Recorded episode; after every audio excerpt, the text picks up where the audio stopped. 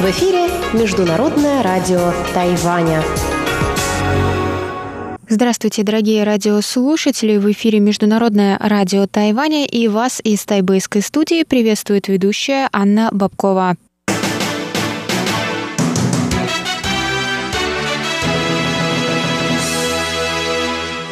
Сегодня среда, 9 сентября, и мы начинаем наше ежедневное вещание с выпуска новостей сегодняшнего дня, а затем вы, как всегда, услышите тематические передачи «Среды», «Китаеведение. Устная история», «Новости экономики» и повтор передачи «Звуки города». Я вам напоминаю, что на коротких волнах вы можете слушать нас на частоте 5900 кГц с 17 до 17.30 UTC и на частоте 9490 кГц с 11 до 12 UTC. И, конечно, в любое время вы можете заходить на наш сайт по адресу ru.rti.org.tw, читать там последние новости с Тайваня и слушать ваши любимые передачи или какие-то выпуски передач, которые вы пропустили пропустили. И также мы вас приглашаем скачивать наше новое приложение. Говорят, что оно даже удобнее нашего сайта и даже удобнее подкастов. Там точно также можно читать новости и слушать передачи. В поиске его можно найти как RTI to go. И вскоре его можно будет найти по русскому названию, но сейчас оно новое и пока вот так. И на этом у меня все, дорогие друзья. Давайте переходить к выпуску новостей сегодняшнего дня.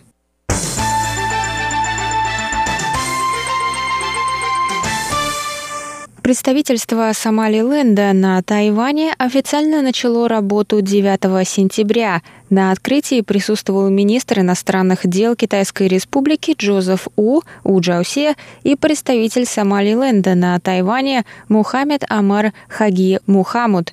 На церемонии У и Мухаммад отметили, что обе страны имеют общие ценности свободы и демократии. У сказал, что открытие представительства – это начало новой главы в отношениях Тайваня и Сомалиленда. Тайваньское представительство в Сомалиленде открылось 18 августа. Махамуд после официальной церемонии ответил на угрозы со стороны Китая, сказав, что Сомалиленд является независимым суверенным государством, и его экономические и торговые связи с Тайванем не касаются Китая. Республика Сомалиленд – это самопровозглашенное независимое государство в северной части Африканского рога, отделившееся от Сомали в 1991 году. Международным сообществом признается как часть Сомали, однако поддерживает неофициальные контакты с некоторыми государствами.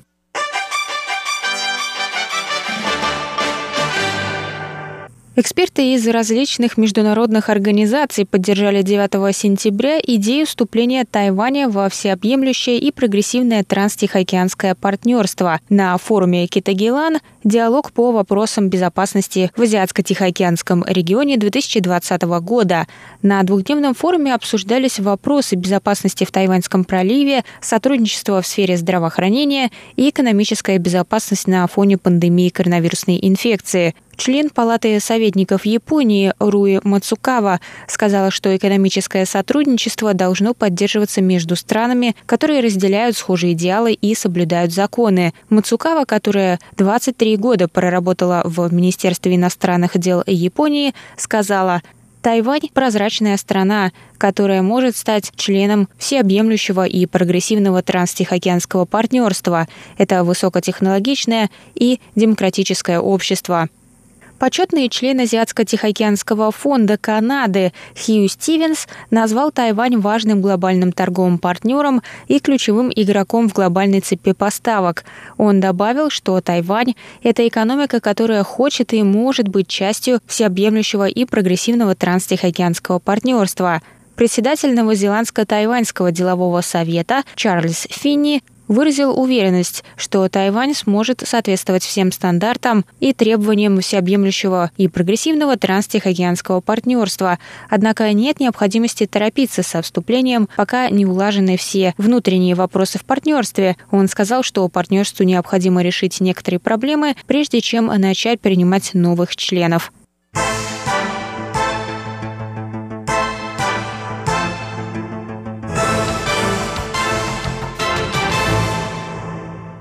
Представитель Тайваня во Франции Франсуа У Уджи Джун выступил 9 сентября во французском Сенате и рассказал об опыте Тайваня в сдерживании коронавирусной инфекции. Это первое приглашение главы тайваньского представительства в Сенат Франции. Это верхняя палата парламента страны. У также был первым представителем Тайваня, который выступил перед Национальным собранием Франции. Это нижняя палата парламента в январе 2019 года. Выступление было посвящено политике Тайваня в Южно-Китайском море. На выступлении к У присоединился глава представительства Франции в Тайбэе Жан-Франсуа Касабоне Масанаве – Кроме У, на слушании в Сенате выступил посол Южной Кореи во Франции. В данный момент Франция является одной из наиболее пострадавших от пандемии европейских стран.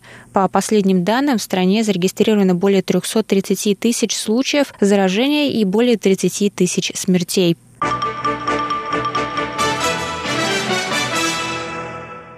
Китайские истребители вошли утром 9 сентября в опознавательную зону противовоздушной обороны Тайваня, сообщили в Министерстве обороны Китайской Республики.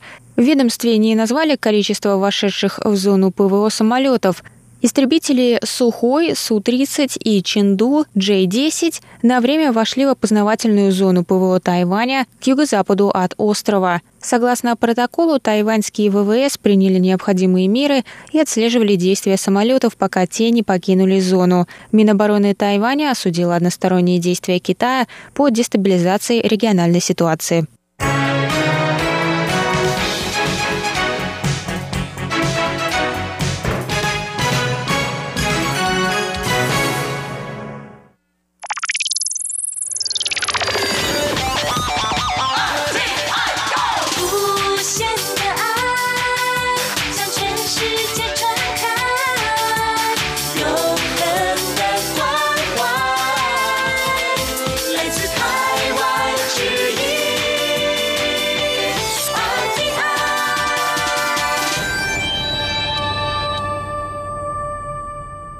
Это был выпуск новостей за среду 9 сентября на волнах МРТ. Для вас его провела и подготовила ведущая русской службы Анна Бабкова. Далее в эфире тематические передачи «Среды», «Китаеведение. Устная история», новости экономики и повтор передачи прошлой недели «Звуки города». А я с вами на этом прощаюсь. До новых встреч. Оставайтесь на наших волнах. В эфире Международное радио Тайваня.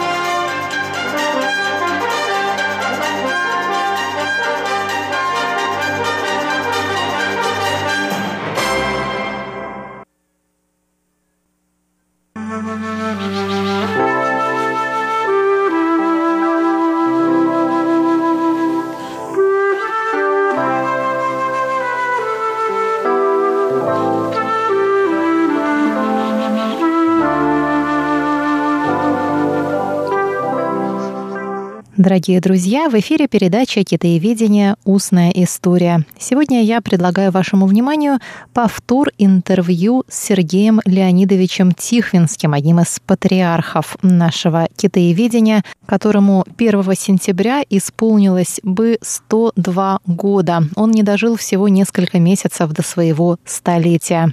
Давайте еще раз послушаем интервью уже памяти Сергея Леонидовича которое для проекта «Российское китаеведение. Устная история» записал Валентин Лю, бывший шеф-редактор русской службы Международного радио Тайваня, а сейчас старший научный сотрудник Института востоковедения Российской академии наук.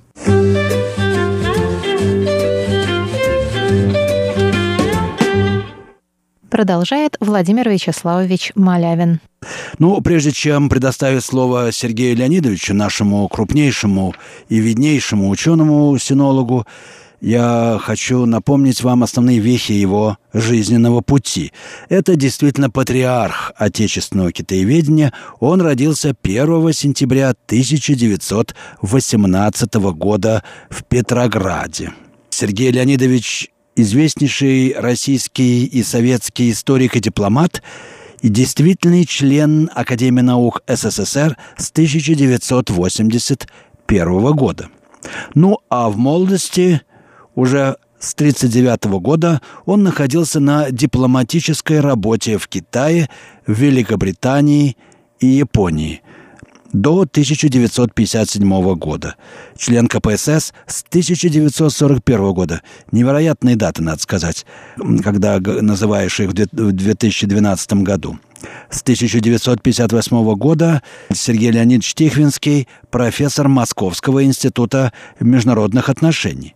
В 60 году он был директором Института китаеведения, а затем долгое время заместителем директора Института народов Азии Академии наук СССР. С 1974 года главный редактор журнала «Новая и новейшая история». Основные труды по новой и новейшей истории стран Дальнего Востока, преимущественно Китая и истории международных отношений. Наиболее известны его работы о Суньцене и Синьхайской революции, а также выпущенные при его руководстве различные учебные пособия по истории Китая. Сергей Леонидович также член исполнительного совета ЮНЕСКО от СССР, председатель Российского палестинского общества, академик-секретарь исторического отделения Академии наук СССР, а сейчас Российской Академии. Он имеет довольно много наград, в том числе два ордена за заслуги перед Отечеством, орден почета и два ордена Красной Звезды и несколько боевых медалей и других орденов. Так что это в высшей степени заслуженный человек, и э, его основные книги таковы «Движение за реформы в Китае в конце XIX века» и «Коньювей», изданные в 1959 году и несколько работ о Суньцзене. Итак, предоставляем слово Сергею Леонидовичу Тихвинскому.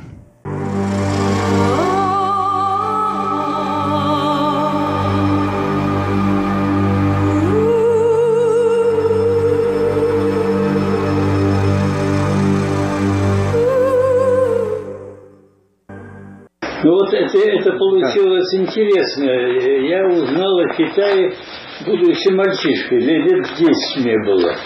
Родители снимали дачу под Ленинградом. Э, и соседом по даче оказался э, академик Алексеев. Я тогда ни, ничего не соображал. Я э, с приятелями оборудовал на дереве такой наблюдательный пост, и мы в бинокль смотрели, как суда проходили по Финскому заливу, по морскому каналу. Но а иногда слышали разговор у, у забора. Отец подходил, и Алексеев подходил, и что-то Алексей по Китаю говорил. Вот это, так сказать, искра, которая, так сказать, меня зажгла. А сколько вам лет было тогда? Интересно? Лет 10 было, не больше, не больше, даже меньше. То есть это была такая не, не пропаганда? Не, не, нет, это, это я детский, послушал детский. разговор двух взрослых людей. Отец у меня врач, вот он интересовался Китаем. Вот после этого я тоже заинтересовался, стал в Эрмитаж ходить, э, коллекции китайского искусства, понимаете? Так что э, и поступил, был один из 28 человек, которые оказались зачислены на китайское отделение. Причем я был зачислен единственный, кто подал заявление на китайский язык. Остальные на романские языки, германские языки и прочие персидские надо было укомплектовать китайскую группу, и их насильно сделали. И в результате на пятый курс перешли я и девочка Валя Исакович. Все остальные отсеялись, понимаете? Сам китайский язык не был престижным, да? Уже такой... Не, не, не потому, что не был престижным, по, по тому времени, конечно, европейские языки, они котировались больше. Товарооборот с Китаем был небольшой. Это был 1935 год, когда я поступил 1 сентября, как раз мне исполнилось 20 лет. Вот в этот день я пошел на, на факультет.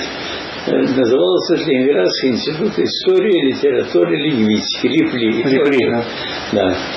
И а... первый же день, значит, Алексеев, который, ну, я, так сказать, уже как студент при родителях, да, uh-huh. так сказать, а взрослый, со взрослым, он взял мел и на доске стал писать иероглифы. И говорит, списывайте.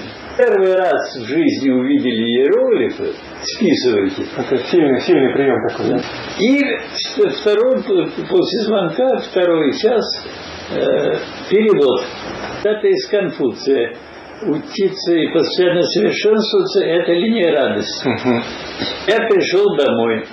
1 сентября, мой день рождения, родители, так сказать, хотят отметить. Я говорю, что нет, я должен заниматься. Глубокой ночью родители приходили ко мне в комнату, сижу как идиот, эти каракули китайские. Вот так, это, это такой прием был. Но потом Василий Михайлович, тяжелое время было, 37 год, его любимые ученики Василий Щуцкий, все попали под сталинские репрессии, и над ним тоже нависла угроза была статья в «Правде» лжеученый в звании академика. После этой статьи вот следовало, ну, как-то уцелел он. И ходил он крупный мужчина, абсолютно лысый, бритая голова крупная, тут даже фотографии есть э, его. Вот э, в таком сюртуке э, очень накрахмаленный воротник, папочка. Э, Вот когда случилось с э, его учениками любимыми, с Чувскими и с Васильевым, он приходил с огромным чемоданом, э, садился в аудитории, открывал крышку, доставал оттуда э, записи лекций, карточки, и глядя на нас, он это по карточкам читал. Звонок, он собирал чемодан, закрывал, уходил. Конечно, тяжелое время было. А потом, когда уже после войны, у него сын погиб на фронте, э, перед э, отъездом в Китай, э, я в 1945 году в Москве сопровождал Гамажо на юбилейную сессию Да-да. Академии наук. И тогда в Ленинграде я встретился с Алексеем, э, рассказал ему, что я занимаюсь диссертацией и хочу писать докторскую диссертацию, прошу его быть моим научным руководителем. О Хан Ювее и отнесся очень хорошо, зачислил меня в докторантуру Академии наук, и я уехал в Китай. 10 октября 45 года на самолете Дзянзинго, на его личном самолете из Дзюлунпо, аэродром в Чунцине, я полетел в Бейпин, где Дзянзинго принимал капитуляцию японских войск. Все выстроились, а от меня постарались избавиться, дали такси с музыристами и отправили в город. Вот. Так, э, я пять лет провел потом в Пекине. До этого я два года был в Ченцине. Познакомился и с Гамажо, и с историком Хо Вайлу, Дзян Бодза, нет, Дзян Бодза не потом, Вайлу. Э, И, э, значит, да, и дала Суня Цена мне материалы, да, да, дала к этому. Миндановский ветеран Фэнзию такой тоже дал материал. Так что я диссертацию сделал, как говорится, на обратном пути. У меня трагедия была, из Чунцина сын тяжело заболел менингитом туберкулезным. Во время войны жена легкие, слабые были, четыре года не могли помочь, полетели в Индию, в госпитале умер. Даже потрясение было большое. Проходы все шли с запада на восток, перебрасывались. Я долго жил в Карачи и писал диссертацию. Материал у вас с собой был, да? А? Какой-то материал с собой был. Да, да, материал, материал я собирал, я говорю, Сун Силин дала мне материал, Бензию, и на- набрал Мельхову Айлу дал материал, материал Это кандидатская диссертация, да? это кандидатская. И э, в 45 году я защитил в Институте истории под руководством академика Грехова все этой эволюции. И Алексей благословил меня на движение за реформу как докторскую диссертацию и зачислили меня приказом в контору Академии. Извините, пожалуйста, перебью вас. А вот у вас там, по-моему, э, я вычитал, что руководителем считался Войтинский. Это э, Войтинский считался руководителем по Сумецену. В кандидатской диссертации, потому что я вел в аспирантуру uh-huh. из Тихоокеанского института, uh-huh. где работал Войтинский. Uh-huh. Жуков был там, Эренбург был там, Губер был там, uh-huh. все наши востоковеды. И научным руководителем у меня был Войтинский. Но, так сказать, связь с ним была такая, что я перевел готовую диссертацию. Да, да, да уже все. Угу. Тем не менее, вы общались с Войтинским, вы тоже его помните, да? Ну, помню Григорий Наумович, конечно, помню. Это же тоже один из таких конечно, героев я, я, китайской революции, я, который, кстати, имел отношение к университету имени Суньяцена. Да, да, да. А вот можно такой вопрос? Я лет 17 назад в тайваньском телевидении, кстати, мы брали интервью у Николая Трофимовича. Федоренко. Федоренко, да. И он вспоминал там я, я даже надеюсь, что можно даже найти эту запись где-нибудь. Он вспоминал о своей службе в Чунсине. И рассказывал, как он там и с Дзян общался, и с Чанкайши. А вот вы одновременно там были с ним в Чунсине, да? И тоже общался. То есть у вас круг, круг знакомства меня, был общий, да? Меня брали советники посольства брали в качестве, так сказать, я вторым секретарем посольства был, чтобы записывать беседы протоколировать. Дзянбинго по-русски говорил, как мы с вами. Необходимости в переводе не было. Удомин присутствовал на этой на этих встречах всегда помню. Жена его Фаины Ипатьева, Вахрева, но я ее не видел, что она жила в Чунцине. А Путалмин, он же тоже выпускник университета, и он да, упоминается в этой книжке. Да, да. Вот. И Федоренко рассказывал, что Дзян Винго часто приходил даже неофициально в клуб, там какой-то, позволял все-таки общаться с сотрудниками, насколько я помню. Ну, что у него были такие, может быть, ну, ностальгия какая-то. Был членом Компартии, КПБ, uh-huh. был редактором многотиражки на Урале вроде крупнейшем заводе. Участвовал в коллективизации сельского хозяйства. Вы знаете, что сейчас, вот в эти дни, э, исполняется сто лет. И на Тайване празднуют столетие Дзян Динго, который родился в один день с академиком Титаренко. В 10 году. Ну, 27 апреля он родился, но 10 -го года. Но почему сейчас празднуют 80-летие? Как раз это по китайской традиции. То есть они как бы считают, что он родился на год раньше, там, за 9 месяцев, да?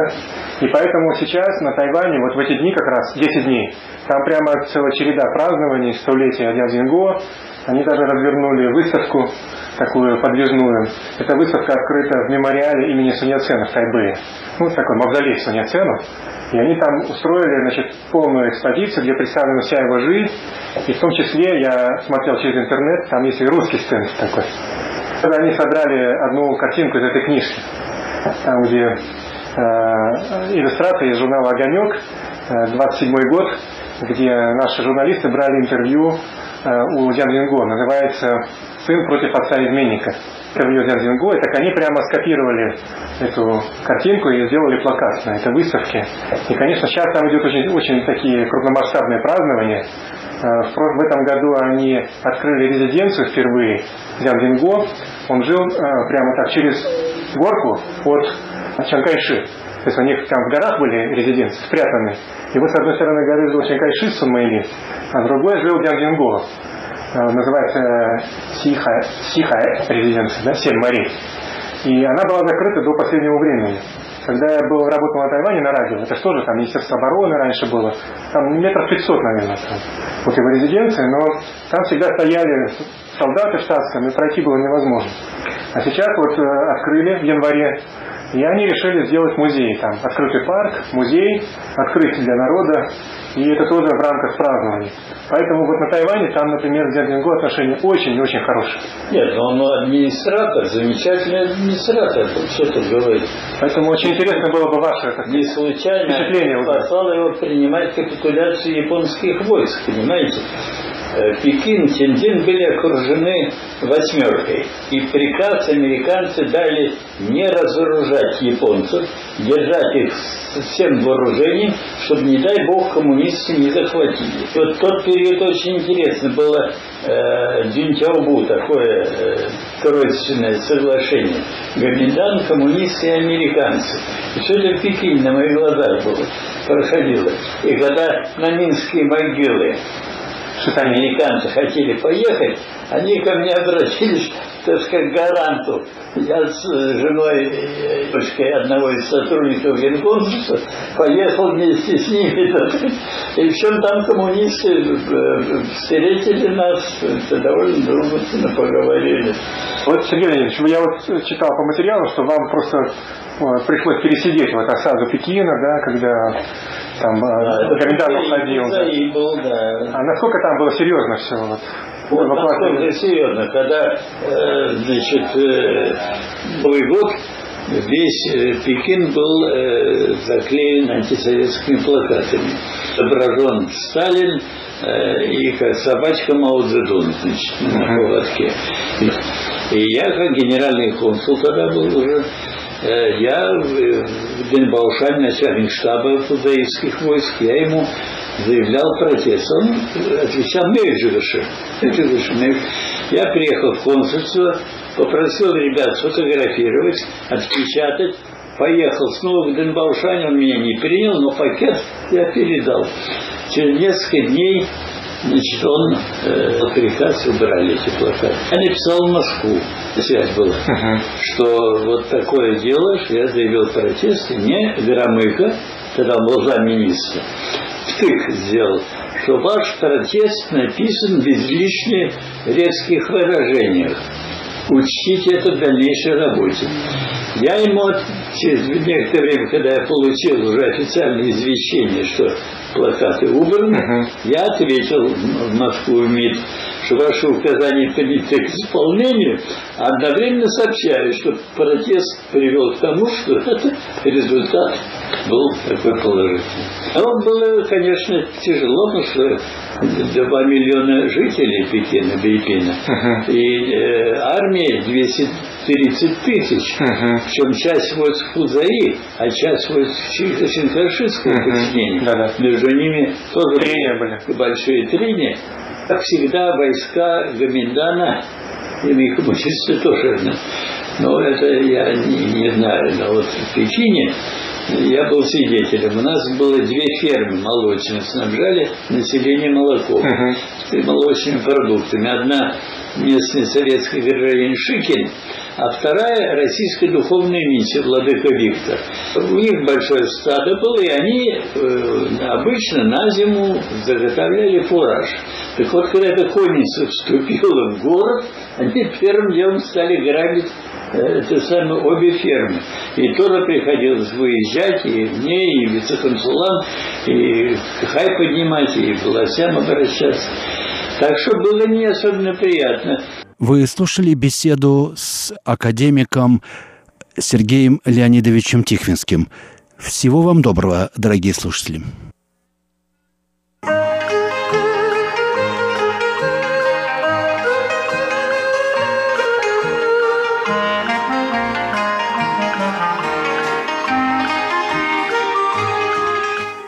Здравствуйте, дорогие слушатели Международного радио Тайваня.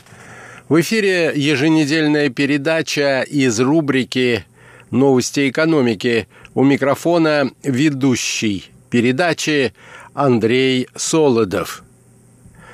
На Ближнем Востоке, кажется, намечается серьезная реструктуризация – регионального энергетического рынка. Это совпадает и сопровождается с нарастанием геополитических противоречий между серьезными игроками в этом регионе, в основе чего лежит не только застарелая нелюбовь друг к другу, но и стремление контролировать энергетические ресурсы, расположенные в водных районах региона. Я полагаю, дорогие друзья, вы уже догадались, какова тема сегодняшней передачи. Вы правы. Наша тема сегодня – новости энергетических рынков –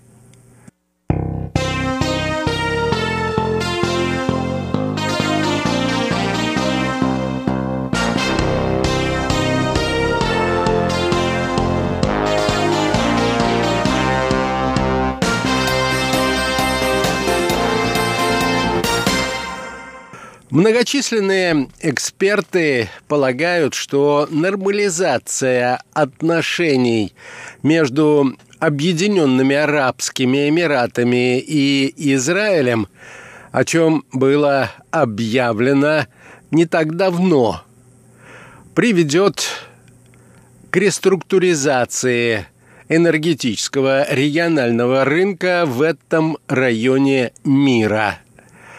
В основе этого лежит стремление Объединенных Арабских Эмиратов, которые являются четвертым по величине производителем нефти среди государств-членов ОПЕК, получить доступ к израильскому рынку, который почти полностью зависит от импорта нефти.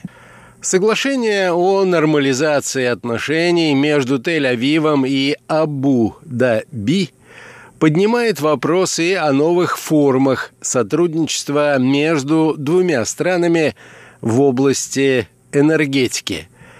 При этом ожидается, что Объединенным Арабским Эмиратам, четвертой стране ОПЕК по объемам добычи нефти, будет открыт доступ к рынку Израиля.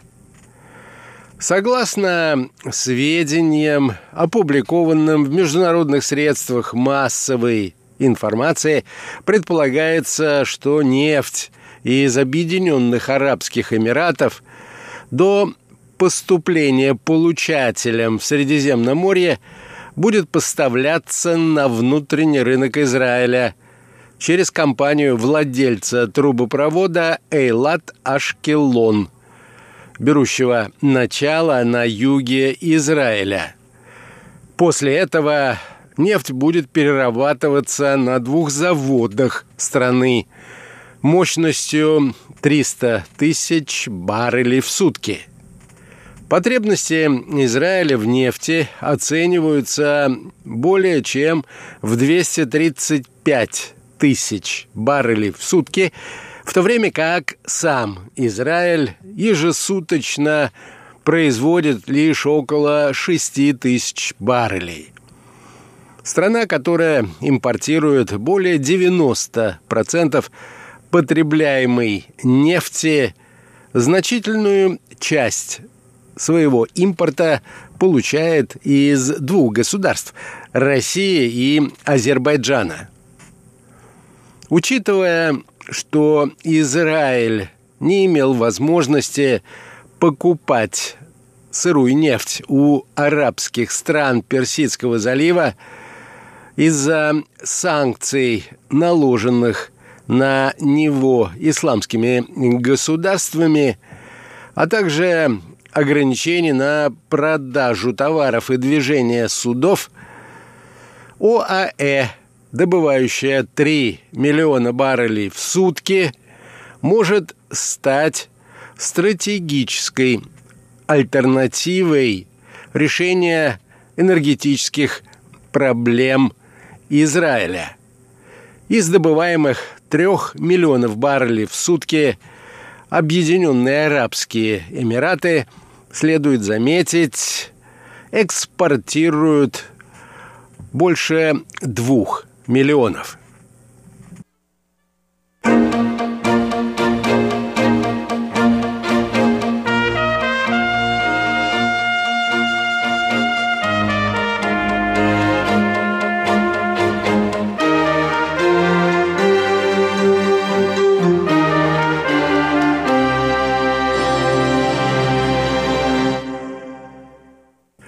В свою очередь отмечают эксперты по ситуации на Ближнем Востоке. Объединенные Арабские Эмираты, которые являются первой страной Персидского залива, решившей нормализовать отношения с Израилем, возможно, стремятся воспользоваться израильскими противоракетными технологиями для защиты своих нефтяных объектов от возможных атак со стороны Ирана, как утверждают в этой стране. Объединенные Арабские Эмираты также стремятся сотрудничать с Тель-Авивом в области возобновляемой энергетики. Эксперты по нефтяным рынкам отмечают, что Объединенные Арабские Эмираты могут вполне стать первой страной Персидского залива, которая приступит к официальному экспорту нефти в Израиль.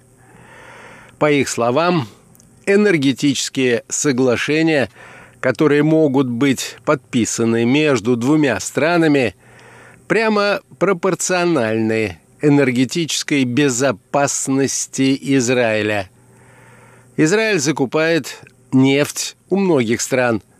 Однако географически Объединенные Арабские Эмираты расположены ближе всех остальных возможных экспортеров нефти, а значит и расходы Израиля на импорт нефти должны снизиться. Поставки из Курдского автономного района Ирака, который рассматривается Израилем в качестве также источника нефти и является весьма экономичным маршрутом, сопряжены с рядом логистических трудностей. На это обращают внимание наблюдатели. Тот факт, что нефть, которая будет поступать в Израиль из этого региона, должна проходить через территорию Турции, вызывает беспокойство в Тель-Авиве – учитывая возрастающие политические разногласия между Анкарой и Тель-Авивом, а также явно присутствующее иранское влияние в Ираке.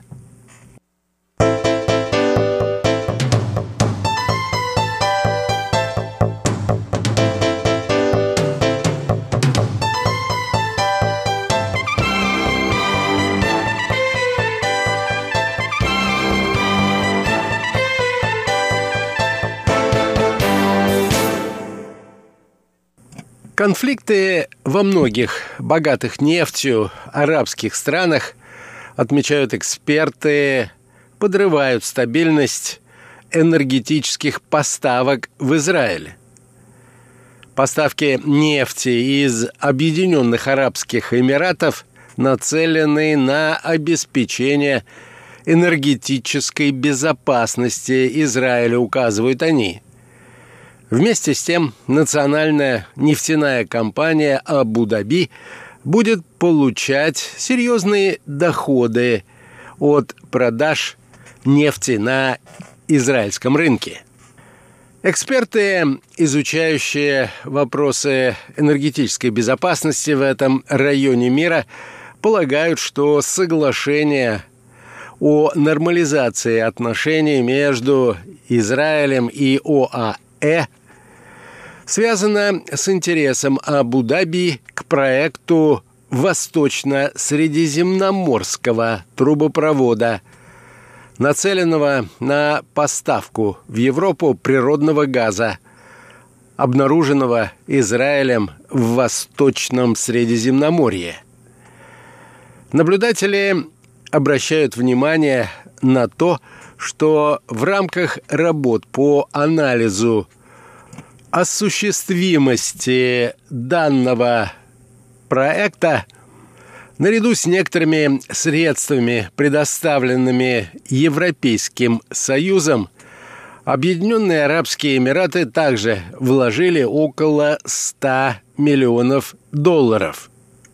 Подчеркивая свою роль в качестве игрока с правом голоса по проблемам в регионе – может стоять реакция на соглашение о разграничении морских юрисдикций между Турцией и Ливией, из которого следует, что эти два государства претендуют почти на исключительный контроль над энергетическими запасами, расположенными в восточных районах Средиземного моря. А это обстоятельство будет весьма осложнять возможность притворения в жизнь проекта Восточно-Средиземноморского трубопровода. По заключению экспертов, в соответствии с турецко-ливийским соглашением для строительства Восточно-Средиземноморского трубопровода требуется разрешение и согласие Турции.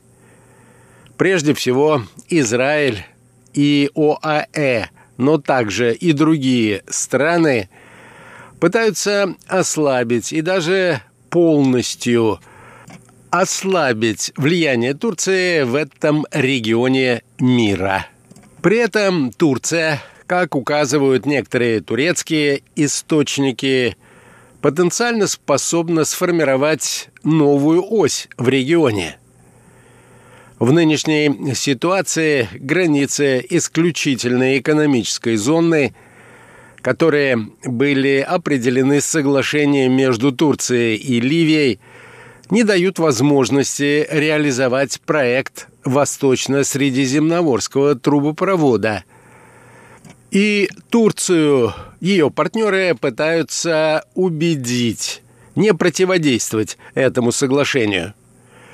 Однако Турция весьма воинственно заявляет о том, что в состоянии защитить свои национальные интересы – и свою родину, кто бы ей не противостоял.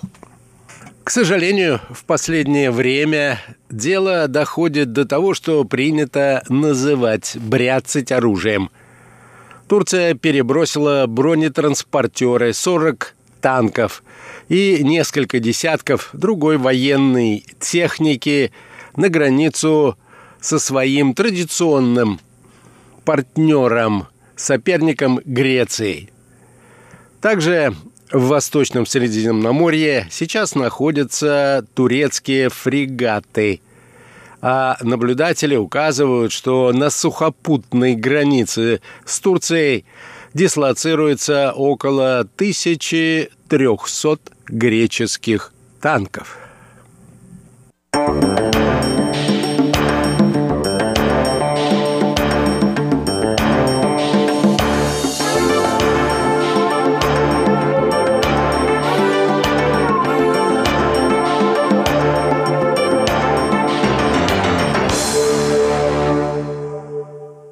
На этом, дорогие друзья, позвольте мне завершить нашу очередную передачу. Сегодня речь шла о энергетической ситуации на ближневосточном рынке. До свидания.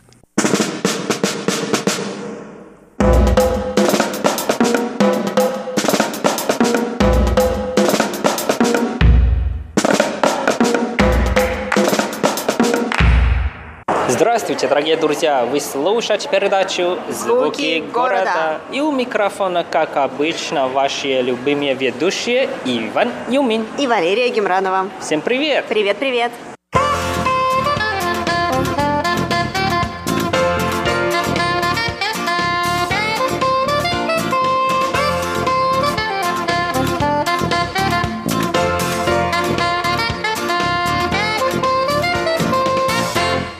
Привет, Лера. Привет, Ванюш.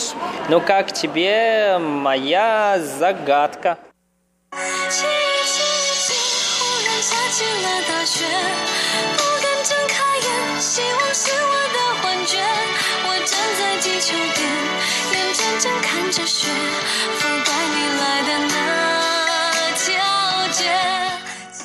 Ванюш, мне показалось, что это песня о любви, то есть мы, наверное, с собой сегодня пойдем либо на какой-то концерт, либо на какую-то выставку, я так думаю. Ты половина угадала. Да, верно, что это была песня любви.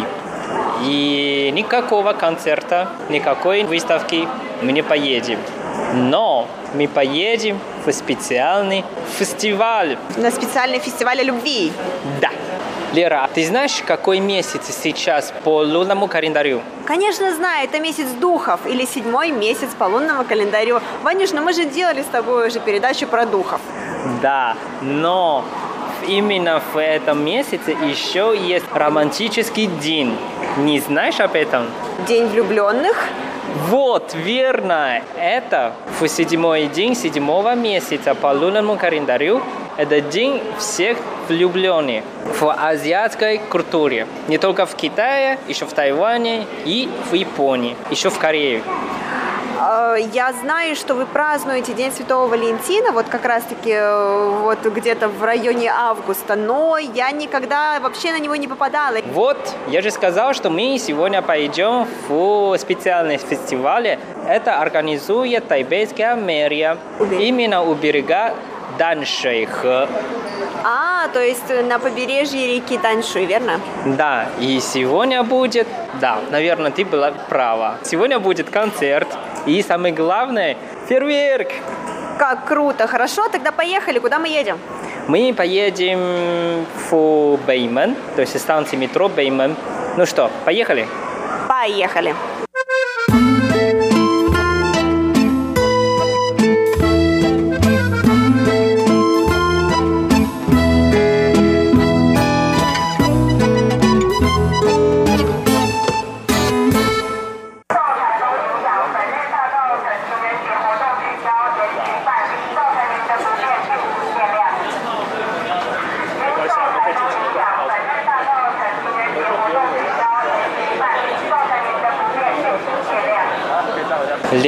Слышала? Из-за тайфуна отменили Угу. все мероприятие, абсолютно все, не только фейерверк, но даже концерты отменили. Не отменили, а отложились. Отла- На какое число? Не написано, не говорила. Ну что это такое? Ну мы же приехали сюда. Издевательство. Я думаю, Вань, нам надо было все-таки, наверное, проверить э, людям, живущим в Тайбэе, нужно проверять все на веб-сайте, понимаешь? Потому что здесь погода непредсказуемая, а тут мы еще попали вот как раз в два тайфуна. Я так ожидал, я так хотел тебе показать. Это была моя загадка. Ну что это такое, а?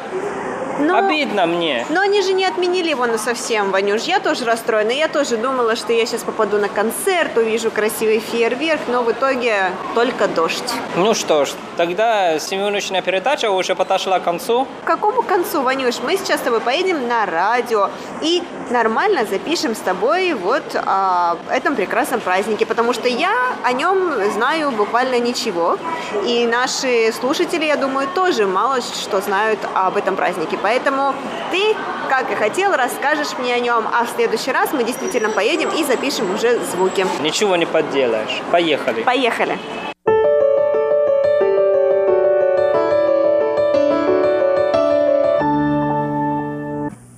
Фух, Ванюш, ну вот мы с тобой и добрались до студии. Еле как мы убежали от дождя, мы все-таки умудрились не промокнуть полностью, потому что дождь, конечно, сегодня льет целый день. И, кстати, мой тебе вопрос. А ты знаешь, почему льет дождь? Почему льет дождь? Тайфун же. И не только тайфун. А тогда почему? А это как-то связано с историей нашего а, Дня всех влюбленных. М, а какая история? А вот я тебя хотела попросить ее рассказать нам. И потом ты поймешь, и мы сможем объяснить нашим слушателям, почему же все-таки у нас а, сегодня идет дождь. Хорошо. Ну, на самом деле, э, 7 числа 7 месяца по лунному календарю это день всех влюбленных во всей Азии. А история такая. Говорят, что у небесного императора семь дочерей. И однажды они спускались с небес на землю и купались в речке. И надо сказать, что девушки купались голыми, и тогда один парень заметил, что о, на речке есть э, девушки купаются. И он тоже заметил их одежду, поэтому он просто так забрал одну одежду из них. Но потом после купания э, девушки хотели одеться и возвращаться в небо. Но одна из них заметила, что ее одежда потерялась. И она очень удивилась. И потом вот этот парень вышел и сказал, что ну, выйди замуж за меня, тогда я вам верну одежду. И все. Она так э, вышла замуж за него, и они стали э, муж и женой. Но из-за этой причины небесный император очень рассердился и забрал свою дочку обратно в небо. И парень стал очень грустным, потому что он больше не может увидеть свою жену, а дочка императора очень попросила своего отца, чтобы он разрешил э, увидеть своего мужа. И потом император только разрешал раз в год – 7 числа 7 месяца по лунному календарю они могут увидеться. И очень интересно, что как они могут увидеться друг с другом через мост, который создают сороки. Очень интересно, Ванюш. Я читала о другой истории. Это больше как легенда такая, то есть из уст в уста передается, что-то где-то меняется, что-то где-то привирается. Вот. А я читала о другой версии этой истории, что да, в, в моей версии, той, которую читала я, тоже есть небесный император, у него есть тоже семь дочерей. Получается, седьмая дочь, самая младшенькая, как это повелось уже, она самая умная, самая красивая, самая такая мастерица на все руки.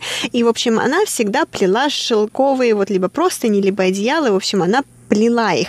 И вот на все это небесное царство, императорство. И в какой-то момент она влюбилась в пастуха. А, его называют Неолан, насколько угу. я помню, она влюбилась в пастуха, и пастух, соответственно, тоже влюбился в нее, и они начали очень много проводить времени вместе. А пастух должен был, естественно, как полагается, пасти коров опять-таки в этом небесном царстве. Оба влюбленных, они забывают о своих делах, они, в общем, начинают э, очень халатно к ней относиться, потому что, ну, они влюблены.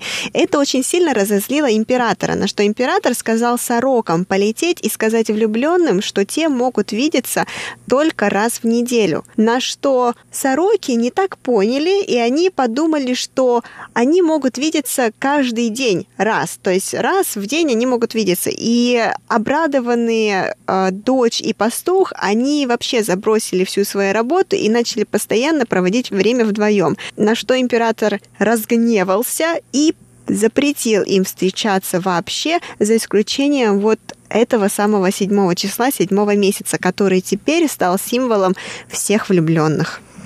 Ну, мне кажется, история твоя и моя почти одинаковая. Ну, просто там по-разному рассказали. Кстати, они встречаются, да, действительно, по мосту. Как ты сказал, это Сорочий мост, то есть он сделан как раз-таки из хвостов сорок, которые в свое время провинились очень сильно. А, знаешь, Ванюш, я, кстати, нашла новость.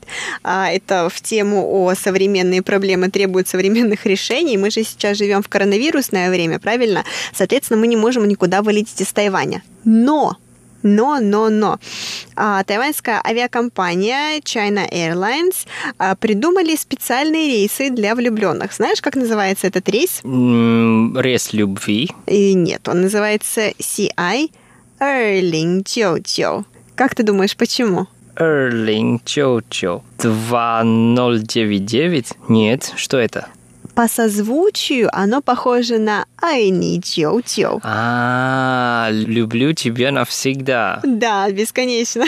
Этот рейс вылетает э, после обеда в 3 часа 15 минут из Тауянского аэропорта, и в полете находятся люди приблизительно 2 часа, и, соответственно, он потом покружит, покружит над Тайванем и возвращается обратно. Есть а, билеты как в обычный эконом-класс, так и в бизнес-класс. В эконом-класс билеты стоят на одного человека 7300, а на, в бизнес-класс на одного человека билеты стоят практически 8900 новых тайваньских долларов. Зря. Ну, знаешь, а вдруг, вдруг кто-то захочет сделать предложение. Это же такая романтика, коронавирусное время, когда ты еще окажешься в самолете вот в такое время и в день всех влюбленных. Ну, это кому как для меня, мне кажется, это не мое. Ну, твое, не твое, но вот такие вот дела. Кстати, Ванюш, а какие подарки все-таки здесь принято дарить? В России на День всех влюбленных принято дарить а, шоколадные конфеты, цветы, игрушки, а, подарочные сертификаты, возможно, я не знаю, или по поход в театр, украшения. А что же на Тайване? Я думаю, что в Тайване одинаково. То есть то, что ты сказала, можно подарить. Я бы сразу пригласил в хороший ресторан и только вдвоем нормально покушать, разговаривать и вместе проводить время. И тоже хорошо, если будет фестиваль, там фейерверк, можно посмотреть, это тоже романтично. Ну вот, кстати, о ресторанах. Я так и знала, что ты это скажешь, и я вот а, просматривала, значит, все объявления.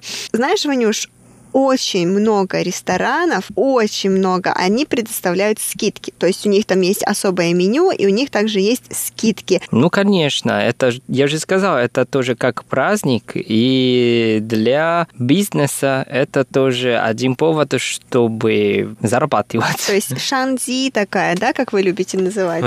Да, возможности. Бизнес-возможность. Да.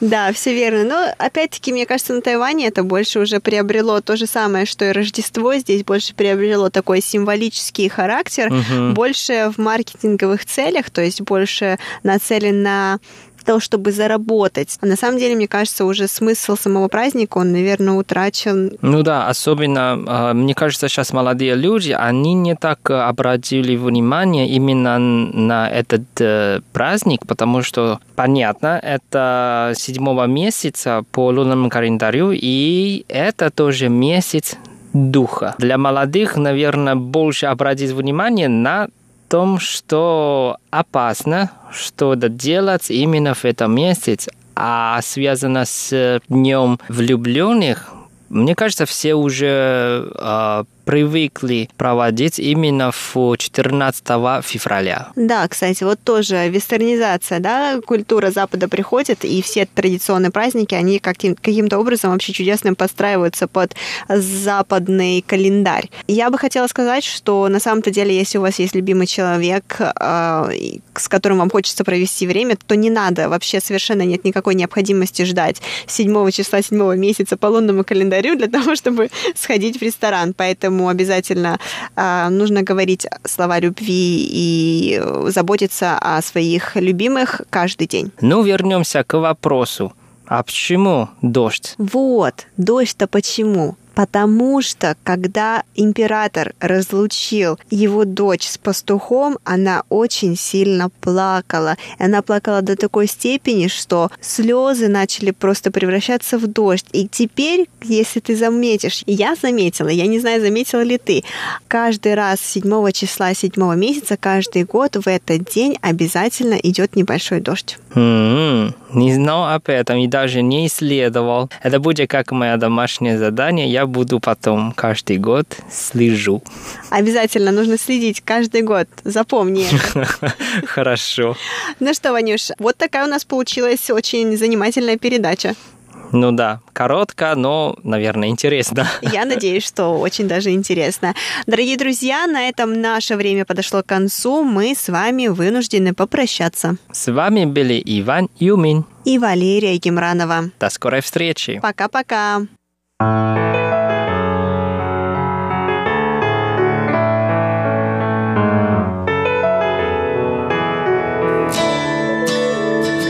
黑时间。倒回，遗憾可否少一些？结局改写，只留下那些天。无意间看到旧照片，去那年常去的店，发现我原来没有改变。那微酸的点点滴滴，回忆在的放映。原来它深埋在心底。Hello，明天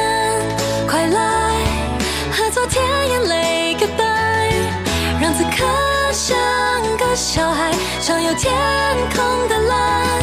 Hello，明天快来，等待下次还能用尽力气去爱。闭上双眼，慢慢旋转，淡淡微笑说 hello and goodbye。